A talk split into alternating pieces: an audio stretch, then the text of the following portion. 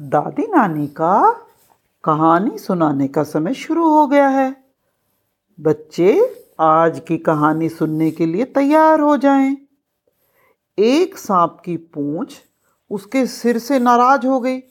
बोली, ये कहाँ का इंसाफ है? तुम तो सदा आगे लीडर की तरह चलते हो। तुम्हारा मन जहाँ करता है, तुम उधर ही चल पड़ते हो।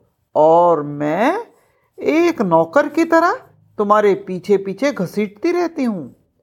ये तो मेरा अपमान है। मैं भी उसी शरीर का अंग हूँ जिसके तुम हो। मेरा भी इस शरीर पर, इस बॉडी पर उतना ही राइट है जितना तुम्हारा।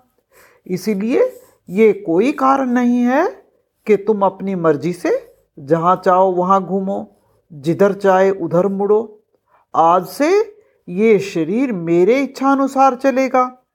सिर ने बड़ी कर्टियस नम्र स्वर में कहा, पूछ बहन, तुम्हारी बात तो ठीक है, लेकिन मैं भी पूरे शरीर के लिए, जिसमें तुम भी शामिल हो, उसको लीड करता हूँ। मेरा यही काम है और मैं इसे कर सकता हूँ। तुम नहीं कर सकती हो, क्योंकि तुम्हारे पास आँख नहीं है, कान नहीं है, दिमाग नहीं है तो तुम्हारी भलाई इसी में है तुम मेरे दिखाए रास्ते पर चलो।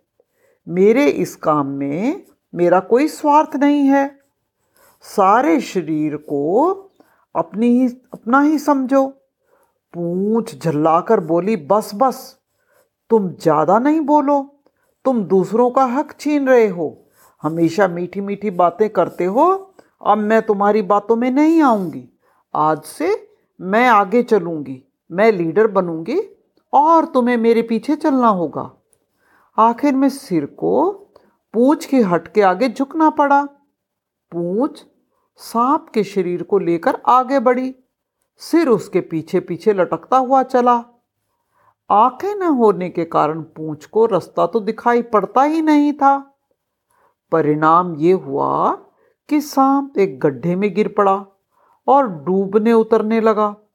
आखिर में बड़ी कठिनाई से सिर की मदद से सांप गड्ढे से बाहर निकला, लेकिन उसका सारा शरीर कीचड़ में गंदा हो गया था। अब पूंछ फिर आगे चली, उसकी लीडरशिप में सांप फिर पीछे चलने लगा। इस बार वह कांटेदार झाड़ी में उलझ गया। शरीर में जगह जगह कांटे चुभ गए। खून बहने लगा, बहुत दर्द होने लगा। पूंछ को बाहर निकलने का रास्ता ही नहीं सूझ रहा था। उसने फिर सिर से मदद मांगी। इतने पर भी पूंछ को कुछ चेत नहीं हुआ। वह हट करके तेज़ी से आगे दौड़ी।